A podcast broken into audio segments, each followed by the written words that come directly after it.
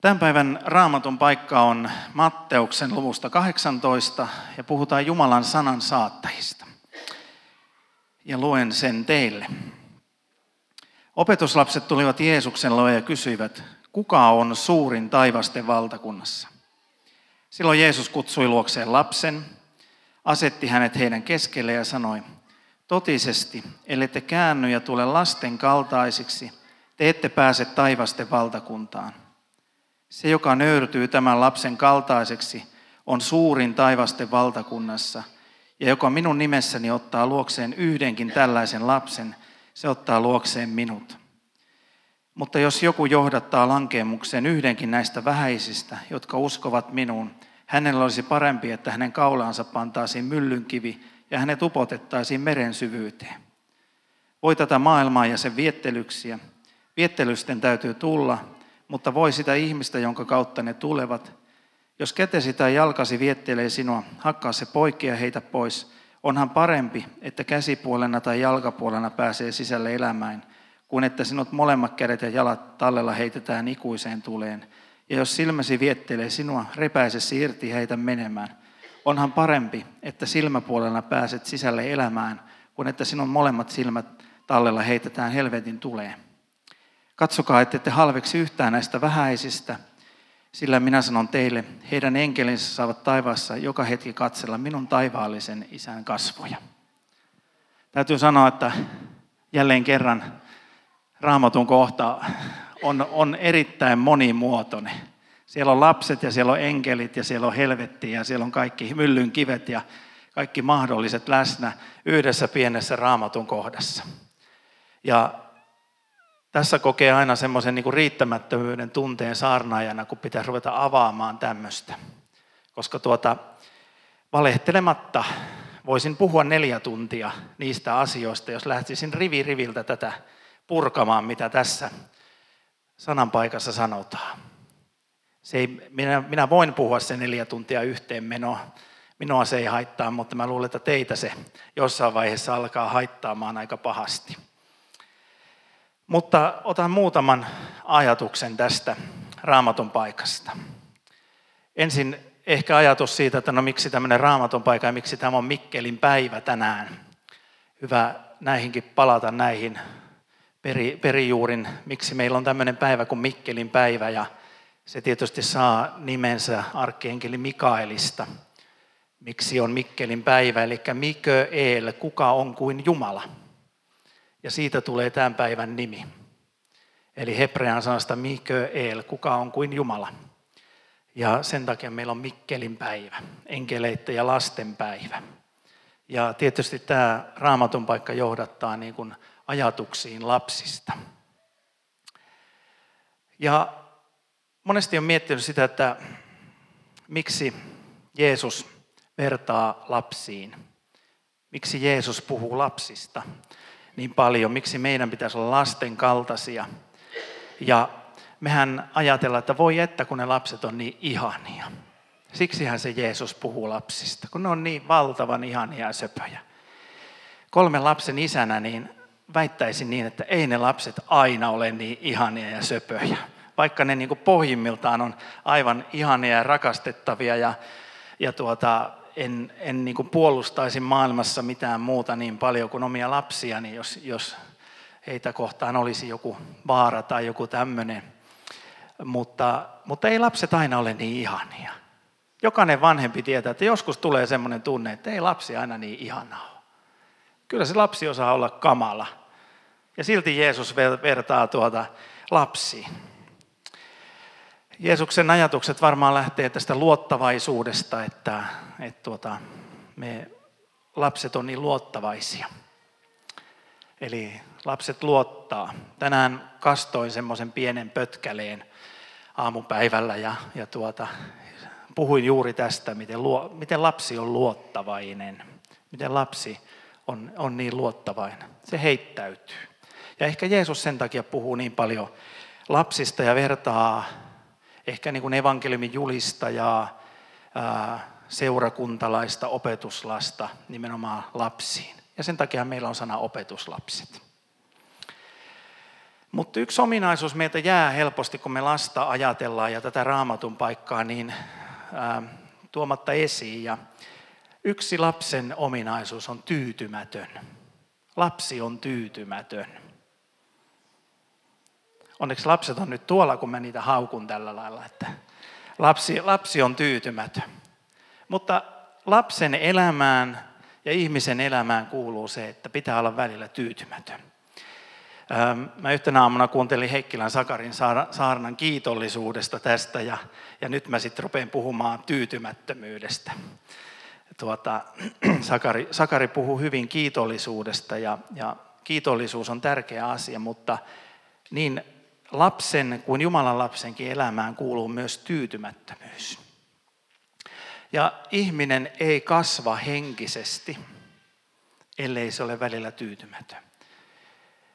Varhaisteinin isänä olen miettinyt, että miten se ihana pallero, joka aina välillä hymyilee, niin aamulla kun sanotaan, että huomenta, niin on ensimmäinen vastaus, ennenkään ole mitään keksinyt. Se lapsi tarvitsee kasvaakseen se, että se on tyytymätön. Lapsen pitää, pitää olla välillä täysin tyytymätön, että se kasvaa. Kolmivuotiaana, kuusivuotiaana ja, ja tuota 15-vuotiaana, 18-vuotiaana. Sitten putoaa naiset pois pelistä, sitten tulee vain miehillä näitä ikiä.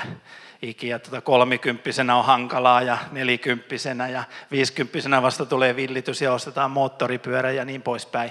Mutta siis lapsen elämään kuuluu tämä tyytymättömyys.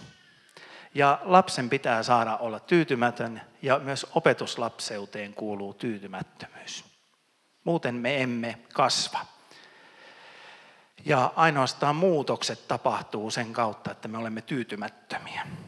No niin, mä jätän nyt tämän lapsen tyytymättömyyden hetkeksi ja siirryn toiseen asiaan, asiaan, mikä nousee tästä valtavan pitkästä tekstistä ja sitten yhdistän nämä kaksi asiaa aivan loistavalla aasinsillalla. Näinhän se, mitä me emme ymmärrä, sen me selitämme. Eli, eli tuota, tässä tekstistä, minkä mä luin teille, niin mun mielestä sieltä löytyy yksi tosi hieno sana, johon mä jäin jumiin. Ja, ja sitä sanaa voisi kuvata tällä, älkää huoliko, jos nämä menee rikki, niin mä korvaan nämä verkostolle sitten nämä kaikki, mikä voi hajota tässä demonstraatiossa. Eli, eli tuota, sieltä löytyy semmoinen sana kuin viettelys. Ja tässä alkukielessä se sana on skandalitso. Eli skandaali tästä tekstistä. Eli tulee skandaali.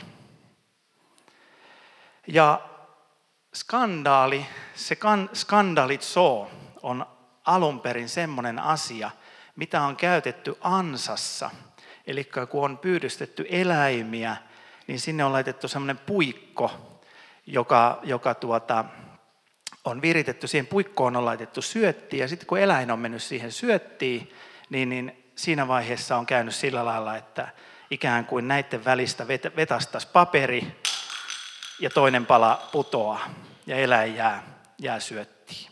Eli se skandaalit soo on semmoinen tikku, mikä vetastaan pois. Tai tässä tapauksessa, jos te ajattelitte, että olisi ollut paperin pala, niin reaktio olisi ollut tämmöinen. Ja se on se skandaali. Skandalitso. Ja se löytyy tästä tekstistä hienosti tämä sana. Mä kun olen elänyt maa, maaseudulla lapsuuteni ja, ja tuota, osaan lypsää lehmiä ja pojittaa niitä ja, ja tuota, tehdä kaikenlaista, mitä, mitä nyt maataloon kuuluu, niin tota, meillä oli semmoisia rotanloukkuja, mitä maatalossa oli pakko olla, jotka oli semmoisia laatikoita ja niiden päällä oli toinen laatikko ja siihen toiseen laatikkoon laitettiin valtava määrä tiiliskiviä. Ja sitten sinne laitettiin semmoinen lanka ja semmoinen tikku taas tämä skandaalit soo sinne ylös. Ja sitten kun rotta meni sinne, niin tuota se paino sitä, kun sen laitettiin jauhoja tai juustoa, niin se paino sitä tikkua. Se lähti se tikku, se skandaali tapahtui ja se tikku lähti sieltä liitämään ja ne tiiliskivet putos. Ja sitten me lapset mentiin nostamaan ne ja nostettiin se kauniisti mankeloitu pieni tuhoeläin siellä. No niin, naiset nyrpistää nenäänsä tämän jälkeen. No joo, mutta tämmöinen ajatus löytyy myös tästä, tästä ää, tekstistä. No miten nämä kaksi asiaa nyt liittyy? Nämä lapset, tyytymättömät lapset ja tämä skandaali, tämä viettelys toisiinsa. Mä ajattelen, että ne liittyy sillä lailla myös tässä tekstissä, että mikä on seurakunnan suurin skandaali. Mikä on suurin skandaali, mikä voi tapahtua esimerkiksi verkostossa tai, tai seurakunnassa? Ja suurin skandaali, mitä meille voi tapahtua, on se, että meistä tulee liian tyytyväisiä. Me emme osaa olla tyytymättömiä. Ja tämä ei nyt tarkoita sitä, että me emme osaa kitistä ja marista tarpeeksi, vaan meistä tulee hengellisesti sellaisia lapsia, sellaisia opetuslapsia, että me emme ole tarpeeksi tyytymättömiä tiettyihin hengellisiin asioihin, vaan me tyydymme siihen, mitä on. Ja meistä tulee ihmisiä, joka, jotka kiellämme kaiken kyvyn nähdä parempaa, hyväksymme koko maailman sellaisena kuin se on. Mulla on nyt ollut muutaman kuukauden televisio kahdeksan vuoden tauon jälkeen ja mä ajattelin, että jos mä tota tuijotan vähäkin vielä, niin musta tulee ihminen, joka hyväksyy maailman sellaisena kuin se on. Eihän se mitään, jos joku räjäyttelee tuolla nyt Japaniin päin jotakin pommeja ja Amerikassa joku pikkusen riehuu tai muuta. Mitä se nyt? Tähän, meillä on tässä nyt ihan, mä oon ihan tyytyväinen. Maailma tekee meistä helposti tämmöisiä tyytyväisiä ihmisiä. Ja meillä tulee semmoinen tilanne, että me kielletään kaikki se kyky, millä me näkisimme jotain parempaa. Ja meistä tulee semmoisia opetuslapsia tosiaan, jotka on tyytyväisiä kaikkeen, ei millään mitään väliä ole. Tässähän tämä menee ja, ja tuota, kaikki, kaikki toimii, ei sillä mitään väliä ole, miten ne menee. Ja itse asiassa tämä on Bill Hybelsin termi. Hän on kirjoittanut yhden kirjan, Pyhä tyytymättömyys, juuri tästä aiheesta. Ja jostain syystä mulle tuli, kun mä tätä sananpaikkaa luin ja sitten kun mä kävin koiraa pissattamassa ylimpänä pissattajana, niin, tuota, niin, niin mulle tuli siellä mieleen.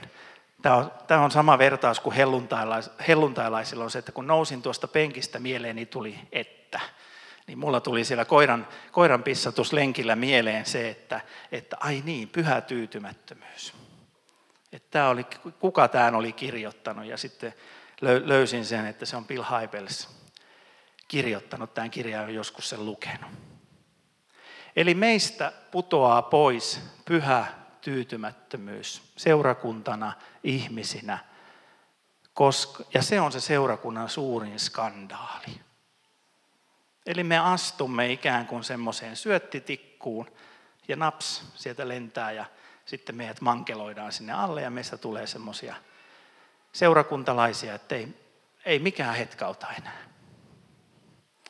Eli kehottaisin siihen, että meidän pitäisi havahtua siihen ja herätä siihen, että meidän pitää olla tyytymättömiä tietyissä asioissa. Ja jos sä oot täällä verkostossa ja verkostolaisenakin, niin sun pitää, pitää olla. Mä oon pohjalainen ja mä sanon, että pitää olla. Mä en kysele, vaan tuota, pitää olla tyytymätön tiettyihin asioihin. Koska asiat ei muuten mene eteenpäin.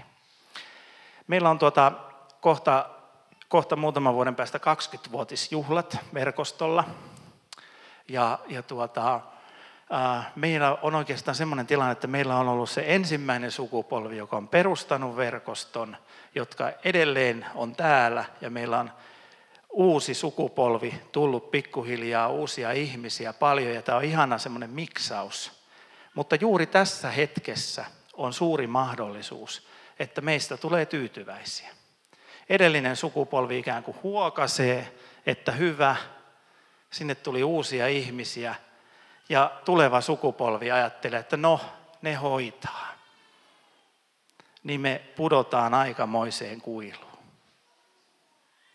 Ja sen, sen kuilun loppu on se, että tuota pannaan lappuluukulle.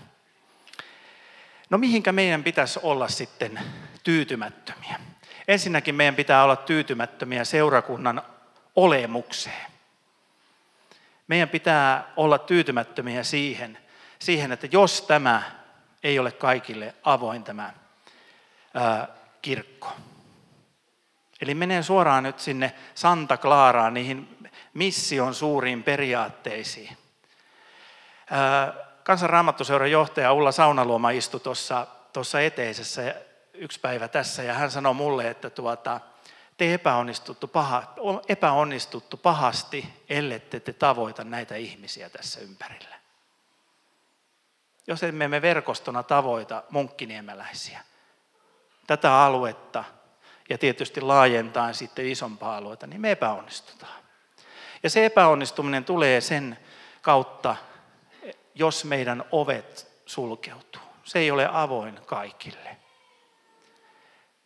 Ja meidän pitäisi olla tyytymättömiä siihen, ellei meillä tulisi kontaktia koko ajan ympäröivään maailmaan. Ja seurakunnan on maailman helpoin tyytyä sinne paikalle ja meillä on täällä kivaa. Me mennään sinne rakentamaan kirkastusvuorelle niitä majoja, tehdään majat tähän ja tässä on kivaa.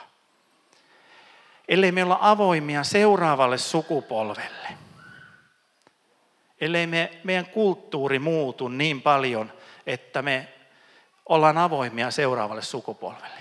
Meidän kulttuurin pitää olla sellainen, että, että meidän vanhimpia jäseniä se pikkusen ärsyttää. Että kun nuo nuoret pilaa kaiken, niin sitten ollaan niin pikkusen siellä oikealla. Ei tietenkään niin, ettei käy niin, että, että tuota, käy niin, että ne, jotka ovat iän kaiken istuneet penkissä ja hoitaneet homman kunnialla kotiin, niin he ei saa enää leipää. Vaan pikkusen pitää olla aina siellä etsimässä sitä uutta kulttuuria. Pitää olla avoimuus lähetystyölle tuosta ovelta alkaa. Ja lähetystyöhän on sitä, että ihminen menee uuteen kulttuuriin, opettelee sen kulttuurin, opettelee kielen ja rupeaa saarnaamaan Jeesusta. Ja mua on joskus arvosteltu, kun mä oon sanonut luterilaisesta kirkosta jotakin pahaa, jos nyt tuntuu siltä, että mä sanon jotakin pahaa, niin sulkekaa korvat ja laittakaa sähköposti laulamaan. Mutta, mutta mä sanon nyt yhden, yhden pahana asian, niin on turha ajatella, että ihmiset menevät enää kirkkoihin. Valitettavasti se kulttuurin ohi on ajanut juna jo aikaa sitten. On hullua ajatella, että ihmiset menevät suljettuun kulttuuriin, koska he eivät elä enää sitä kulttuuria. Meillä ehkä osataan elää jollakin lailla, mutta, mutta suurin osa suomalaisista seurakunnista – ei osaa elää enää avoimessa kulttuurissa, vaan he ovat sulkeneet kulttuurin ovet. Ja uudet sukupolvet eivät tule osalliseksi Jeesuksesta, Kristuksesta. Eli kysymys on vakavasta asiasta. Eli olemuksessa on tärkeää tämä avoimuus, mutta olemuksessa on myös tärkeää se, että se on kaikille avoin, myös niille, jotka ovat olleet seurakunnassa pitkään, mutta sitten niille, jotka ovat vasta ovella tulossa. Olemuksessa on tärkeää se, että me pidämme huolta ihmisistä. Meillä on semmoinen kulttuuri, että me pystymme pitämään huolta ihmisistä. Tämä on kuulkaa iso haaste. Pitää huolta toisista ihmisistä. Pitää huolta alueen ihmisistä. Pitää huolta niistä ihmisistä, jotka putoaa kelkasta. Pystymmekö me siihen? Olemukseen kuuluu se, että me rakastamme toisiamme. Mä väitän, että meillä on joku asia hyvin ja mä väitän, että tässä asiassa on yksi hyvä asia se, että mä aina iloitsen siitä, että meitä on niin valtavan paljon erilaisia ihmisiä, että on suunnaton valtava Jumalan ihme, että miten me voidaan tulla yhteen. Miten me voidaan tulla samaan messuun. Kun mä tunnen teitä kaikkia, mä aina ihmettelen sitä. Ja siinä ei voi olla kuin tämä rakkaudellinen yhteys, Jumalan antama rakkaudellinen yhteys. Mutta siitä on pidettävä huolta. No meidän pitää olla tyytymättömiä, ellemme me julista Kristusta. On aivan oikein sanoa sellaisille seurakunnille, jotka ei julista Kristusta, että mettään menee. Ei ole mitään järkeä tulla tänne sunnuntaisin, ei ole mitään järkeä pitää tätä seurakuntaa pystyssä, ellei tämä julista Kristusta. Koska tämä on sitä varten julistamassa Kristusta, koska tämä on Kristuksen ruumis.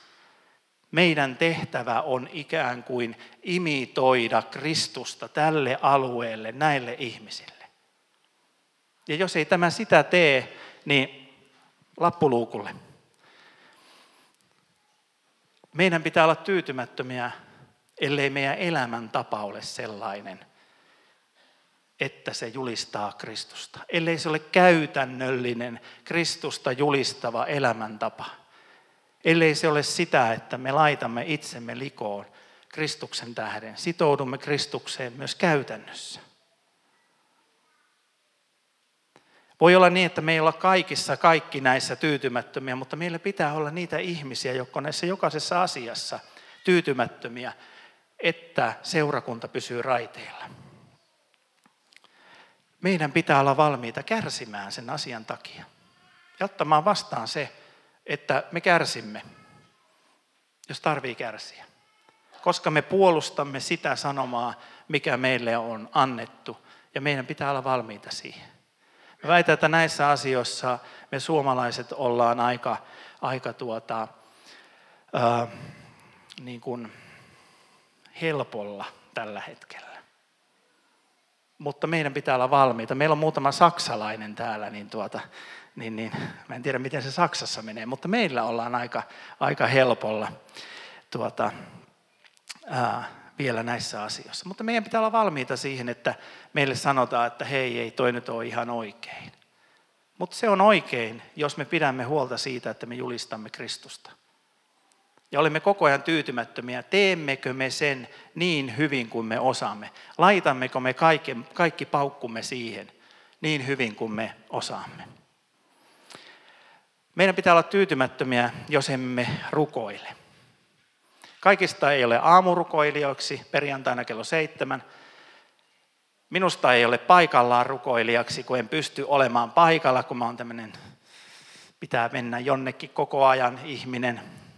Mutta joku haluaa rukoilla illalla ja joku haluaa rukoilla pienyhteisössä, joku haluaa rukoilla soluissa. Mutta meidän pitää pitää huolta siitä, että meillä rukousalttari kaanaan kielellä sanottuna palaa koko ajan. Ja jos ei näin ole, niin pitää nousta niitä ihmisiä, jotka on tyytymättömiä ja lyö nyrkin pöytään ja sanoo, että tämä peli ei vetele. Täällä ei rukoilla tarpeeksi. Meillä pitää olla sellainen voimavara kuin seurakuntalaisuus. Eli meillä pitää olla koko ajan tyytymättömiä siihen. Varsinkin me työntekijät täällä, niin me ollaan, mä uskon, että me yritämme olla ainakin kovasti tyytymättömiä siihen, että me emme ole osannut riittävästi antaa töitä seurakuntalaisille, koska ainoastaan sitä kautta Kristuksen ruumis voi kasvaa. Ainoastaan sitä kautta evankeliumi voi, voi mennä eteenpäin. Muutaman papin ja muutaman työntekijän voimalla se ei vielä kovin paljon mene, mutta jos seurakunta on mukana tekemässä sitä työtä ja ne työt on ihan oikeasti jaettu, niin silloin se menee eteenpäin. Me tehtiin tässä semmoisia a mitä me täällä teemme. Ja, ja tuota, sitten katoimme niitä ja katomme niitä jatkossakin sillä silmällä, mikä näistä asioista on semmoisia, mikä on tehtävä, jonka joku muukin voi tehdä. Täällä verkostossa on yksi asia, mitä ei voi tehdä kuin papit. Se on ehtoollisen asettaminen, koska kirkkolaki on siinä ehdoton. Kaiken muun voi tehdä joku muukin. Ja se on keino, millä voidaan mennä eteenpäin, kun me annamme pienen osan. Tämä ei ole tarkoitettu sillä, että sä annat kaikkesi ja unohdat perheesi ja työsi ja muuta, vaan annat sen pienen osan. Sillä tämä menee eteenpäin. Mulla esimerkiksi sillä työnkuvan pohji perässä luki, että ostaa keksejä, kahvimukeja, ehtoolliskuppeja, juoksee tukussa, tekee kaikkea tämmöistä. Se on tärkeää työtä palvella, mutta mietin sitä, että voisinko minä sinä aikana tehdä jotakin muutakin. Voisiko joku muu tehdä esimerkiksi sen? Että saadaan resurssia Kristuksen valtakunnan eteenpäin menemiseen. Elinvoimainen kirkko voimavaroiltaan elää aina pyhähengen voimasta. Ja jos me ollaan tyytyväisiä siihen, että no, tämä on ihan hyvä, jos emme me kuuntele pyhää henkeä, jos emme me kuuntele Jumalan ääntä, niin me olemme aika hukassa. Mihinkä Jumala sinä haluat meitä viedä? Se on yksi tärkeä aihe, missä meidän pitää olla tyytymättömiä. Eli muistakaa tästä lähtien se, että olkaa kiitollisia, niin kuin Sakari opetti, mutta tuota, olkaa tyytymättömiä, niin kuin lapset on puberteettivaiheessa tai murrosvaiheessa tai niin kuin, tai niin kuin miehet on 50 kriisissä tai villityksessä tai jossain. Niin olkaa semmoisia tyytymättömiä opetuslapsia ja pankaa kaikki panokset siihen, missä asiassa olette tyytymättömiä. Pankaa kaikki rukouksenne, kaikki ajatuksenne, kaikki voimavaranne, jota teillä on luovuttaa siihen asiaan ja tehkää sitä täällä. Minä olen sanonut täällä, että minä en ole tullut tänne tekemään kaikkea, vaan olen tullut tänne sen tähden, että haluan olla organisoimassa kaikkea sitä tekemistä, mitä tapahtuu Jumalan valtakunnan hyväksi. Ja en ole estämässä muuta kuin hirveyksiä, kauheuksia ja laittomuuksia. Mutta kaikki, mikä on sallittua Jumalan valtakunnassa edistää sitä, niin sitä koitan edistää omalla viisaudella. Ja jos te olette tyytymättömiä jossain asiassa, niin olkaa sitä vapaasti, mutta älkää ainoastaan sanoko, vaan pistäkää ne jalat myös liikkeelle siinä asiassa ja kädet ristiin. Ja sillä nämä hommat menee eteenpäin. No niin, näissä hajanaisissa ajatuksissa tästä tekstistä, mitä nousi pari, pari asiaa. Eli tyytymätön lapsi ja, ja tuota, tämä seurakunnan suuri, suuri skandaali, ellei meillä ole tyytymättömiä lapsia. Rukoillaan. Jeesus, kiitos siitä, että sä oot antanut meille sanan. Kiitos siitä, että me saamme sitä täällä julistaa. Herra, opeta meitä julistamaan sitä niin, että se kaikuu joka puolelle. Opeta meitä löytämään uusia kulttuureita, missä me julistetaan. Lähetä meiltä apostoleita, lähetystyöntekijöitä. Lähetä meiltä ihmisiä niihin kulttuureihin meidän ympärilläkin, jossa vielä ei ole julistettu Kristusta – tai jossa on jo julistettu Kristusta, mutta, mutta ei ole osattu julistaa sillä tavalla, että se olisi uponnut siihen kulttuuriin. Anna meidän ymmärtää seurakuntana, mitä meidän tulee tehdä, miten meidän tulee tehdä. Jeesus, sä oot antanut meille tämän paikan, tämän työn. Sä oot antanut meille pääkaupunkiseudulla lähteä tästä liikkeelle. Meillä on työtä, meillä on ihmisiä, meidän ei tarvitse olla kateellisia toisille seurakunnille, koska meillä on evankeliumin työssä ihan tarpeeksi. Herra, opeta meitä tekemään sitä oikealla tavalla. Opeta meitä julistamaan sinun sanasi oikealla tavalla. Sinun nimessäsi. Aamen.